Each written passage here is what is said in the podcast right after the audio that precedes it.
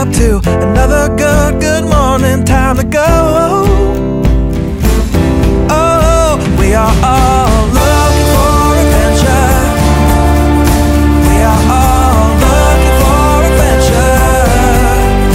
We are all. Welcome back to the 3x5 Life. Podcast. On this podcast, we talk about mindset, mindfulness, productivity, productivity, productivity, everything self development.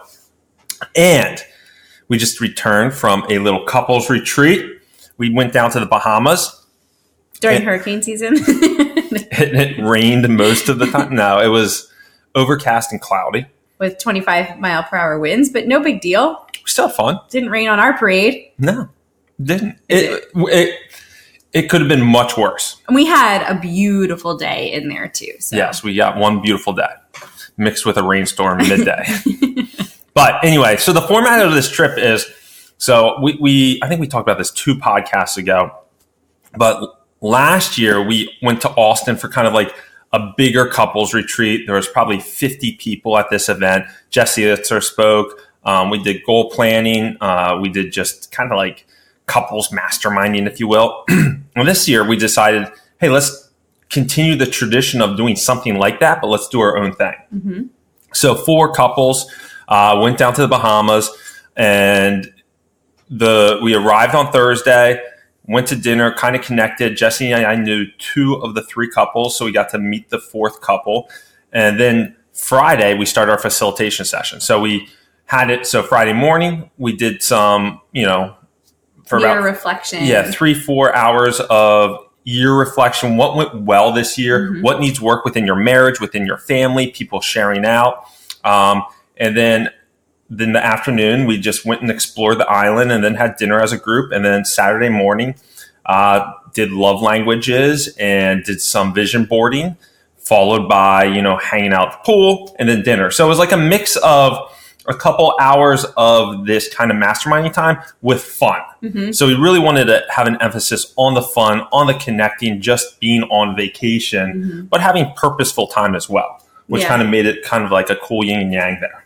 And it's been great to end the year like this with this type of reflection time where it's just the two of you. I mean, it's really hard to find uh, extended chunks of time where you can really unpack the things that have gone really well, um, look at areas of growth and need, and be able to just like riff about it with your partner. And then also the fun and the connection and all that stuff. So it's been really cool to end our year like this. And this, this year didn't disappoint either. Yeah, so we're going to go through three kind of takeaways uh, from the event. So the vision boarding exercise was fantastic. We used uh, Google has a thing. Are you called saying that because we facilitated that activity? obvi- obviously. we Uh, facilitated the morning of day two, which was Yes. kind of cool. That was the first time I'm used to facilitating these types of conversations separately from Bry, um, and and he also facilitates conversations separately. So it was nice to sit down and, and be able to lead together. It was actually really fun. I think you did a little more leading than I did, but I mean, obviously, no, I'm just Yes. kidding. uh, so we we use this platform called uh, Google Jamboard, which is really interesting,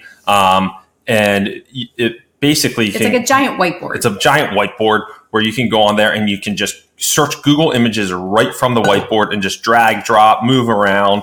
Um, so we really wanted to do a three-year vision. Three-year visions out as a family, as a couple. What do you want to accomplish? The type of family you want to be. Some, um, some almost uh, becoming words, you know, Mhm. that that were incorporated in there. Not just like I want uh this nice car or this lake house. It was kind of like where do we want to be as a family from a value standpoint.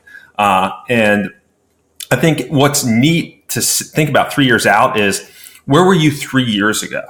And I think about the growth that we've had in the last three years, and I can't even if I dreamed three years ago where we would be today. I could, I don't think I could have dreamed big enough. Mhm. So that really put things in perspective of okay, let's future cast three years out.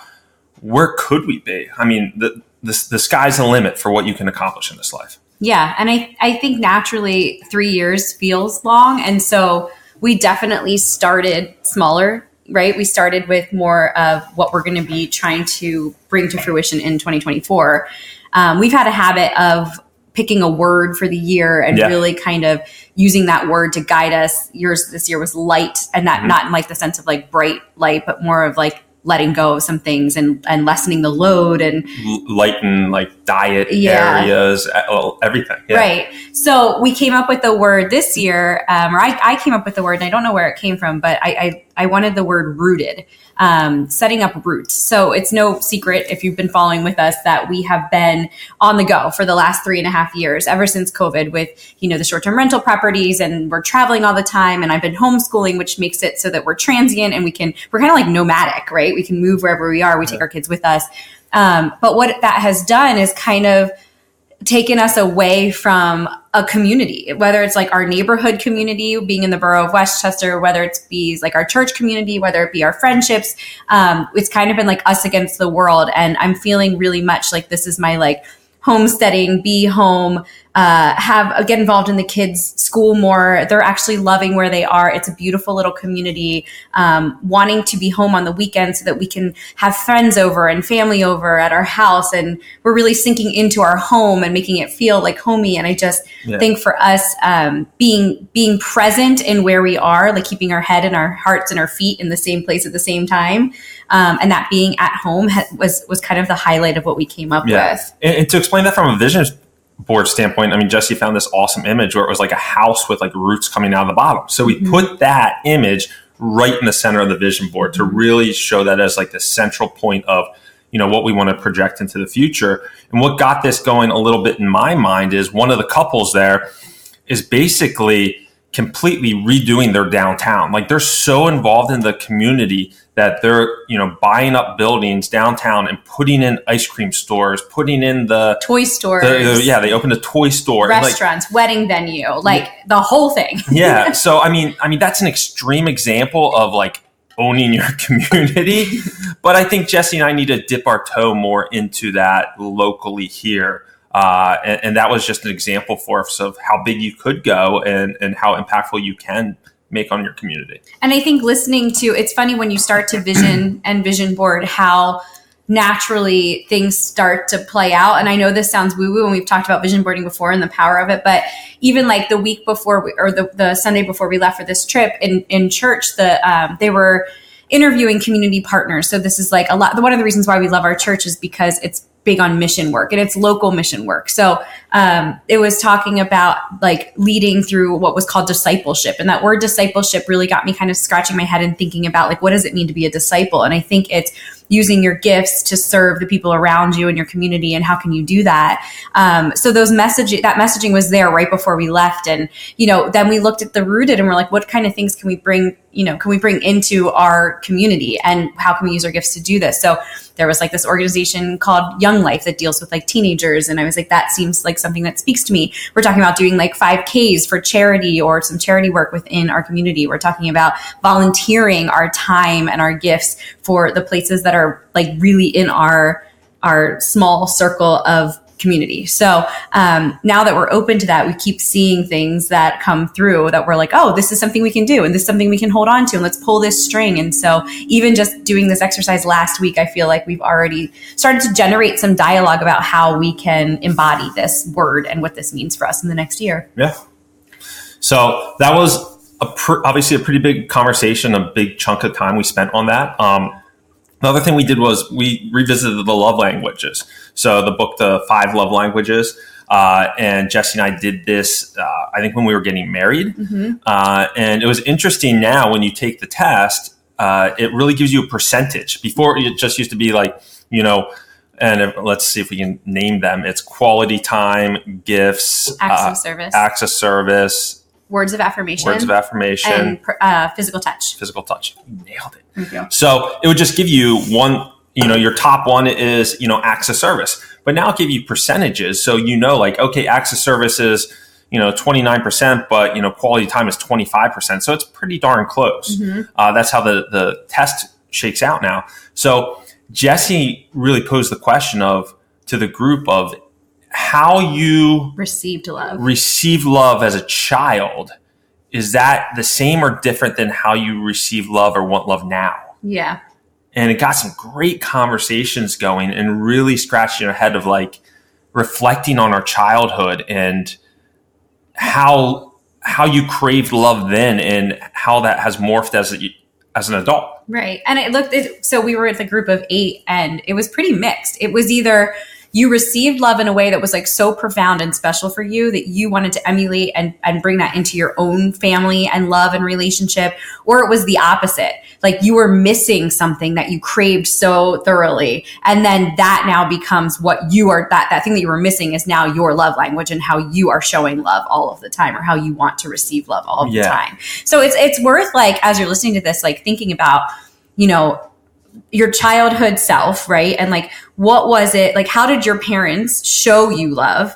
And did you feel like there was maybe something that you were missing or something that you were craving? And then see how that translates Yeah. to being an adult because those types of conversations are really important. And knowing what your partner, how your partner wants to receive love, you usually show love the way that you want to receive it Yeah. but that might be completely out of alignment with the way that your partner wants to receive love. So these conversations are really important. Yeah, exactly. And, and an example there is one of the couples, one of the women was like, you know, my parents are kind of absentee. So, you know, I, now I crave quality time because I didn't have it as a child. So that's what she was expressing. So that's kind of an example Mhm. of, you know, now she's just like very, very protective of our family's quality time. I also also thought it was interesting. So mine has always been quality time since we got married. Mhm. Um, but Bryan, when he took the quiz this time, and I've taken this quiz quiz several times in the interim because of I use this in my grad classes as a tool. But Bryan has not. But this time when he took it, his quality time was actually his top love language, which never was the the the one it was before. always access service. Yeah. And I wonder if like you're in relationship and he knows that quality time is so important to me. And so he's been working on trying to show that to me that he also kind of like morphed into recognizing that that was important to him. So it makes it a lot easier when your partner has the same top love language, but that wasn't always the case for us. So it's just interesting to think how did we get there and, Yeah. and what was the reasoning behind that? so the point there is if you've done this exercise and it was years ago, do it again. Yes. Yeah. I think it'd be cool to do this every year Oh, yeah. Yeah. because it definitely changes and shifts as you evolve as a human for sure. Yeah. And the last quick takeaway is uh, Take away? takeaway is, is uh, the power of tradition and family. Oh, yeah. So one of the, the rooted. This Yeah. goes with rooted. yes, one of the couples there, they're our age, but they had children very young. They have four kids. So their oldest, I think, is 22. 22, and their youngest is 14. And their kids want to come home and they want to be part of the family. And one of the things that's so important is tradition. Not just like, hey, we're going to Disney once a year or we're going to the, the, the lake house we go to every year in this big tradition, but like the little traditions at home that you have that you've created that makes memories. And one of them that we're actually going to incorporate, as, as strange as this may sound, is um, moving forward, we're going to do the Day of the Dead uh, and celebrate that here to really pay homage to our ancestors and have the pictures up of you know our grandparents and great grandparents and bring both sides of the family together and have this traditional party at our house where we honor those that came before us. But it also is creating tradition that our kids are going to remember and want to come home to oh I, we got to make sure that we're home in november for that day of the dead party with with our parents you know? And creating those memories that then you know keep the glue between you know you and your kids Yeah, that was something that we put on there. What are these traditions that we're not doing already? Because a lot of them stem around holidays. Mhm. But we were looking at um, Halloween recently, which is my least favorite holiday of all. Um, and I was like, I really love the idea of the Day of the Dead, which is November 2nd. So the kids were excited. They've seen the movie Coco, which is something Yeah. that kind of helped inspire it. But you know we're big on legacy and um, i want more than anything for our parents to be able to tell the stories of their childhood and their memories of their parents and their grandparents because it's through those stories. That's the only way that you can learn about your ancestors. It's really through like word of mouth. And if you don't create a platform or an opportunity for those stories to be shared i really don't think that it happens organically. So our goal is to put our parents in the hot seat and make them talk about their grandparents so that our kids can then learn those stories and then pass it on like almost like a folklore type Yeah. um, experience Exactly. And I think it will impact our parents too, because then our parents are like, all right, if this tradition continues, how am I going to be remembered? And what are the Mhm. stories that are going to be told about me? And one day, you know, my picture will be up there and people are going to just take this little time to, to have these discussions. yeah So, which is so neat. long story long this one went a little bit longer but it was a, a weekend filled with fun and reflection and activities. But um, overall, just giving yourselves opportunities with your partner um, or your loved ones to just create and carve out a quality time since we're doing love languages in an atmosphere where you can really get clear on where you want to go. If you don't have a vision of it doesn't have to be a jam board or a vision board but if you don't have a dialogue about what you want to accomplish in a year the year goes by so fast and it comes to the end and you're like wow okay so having a path or like a um, visual of of what that end game is for you in 2024 and beyond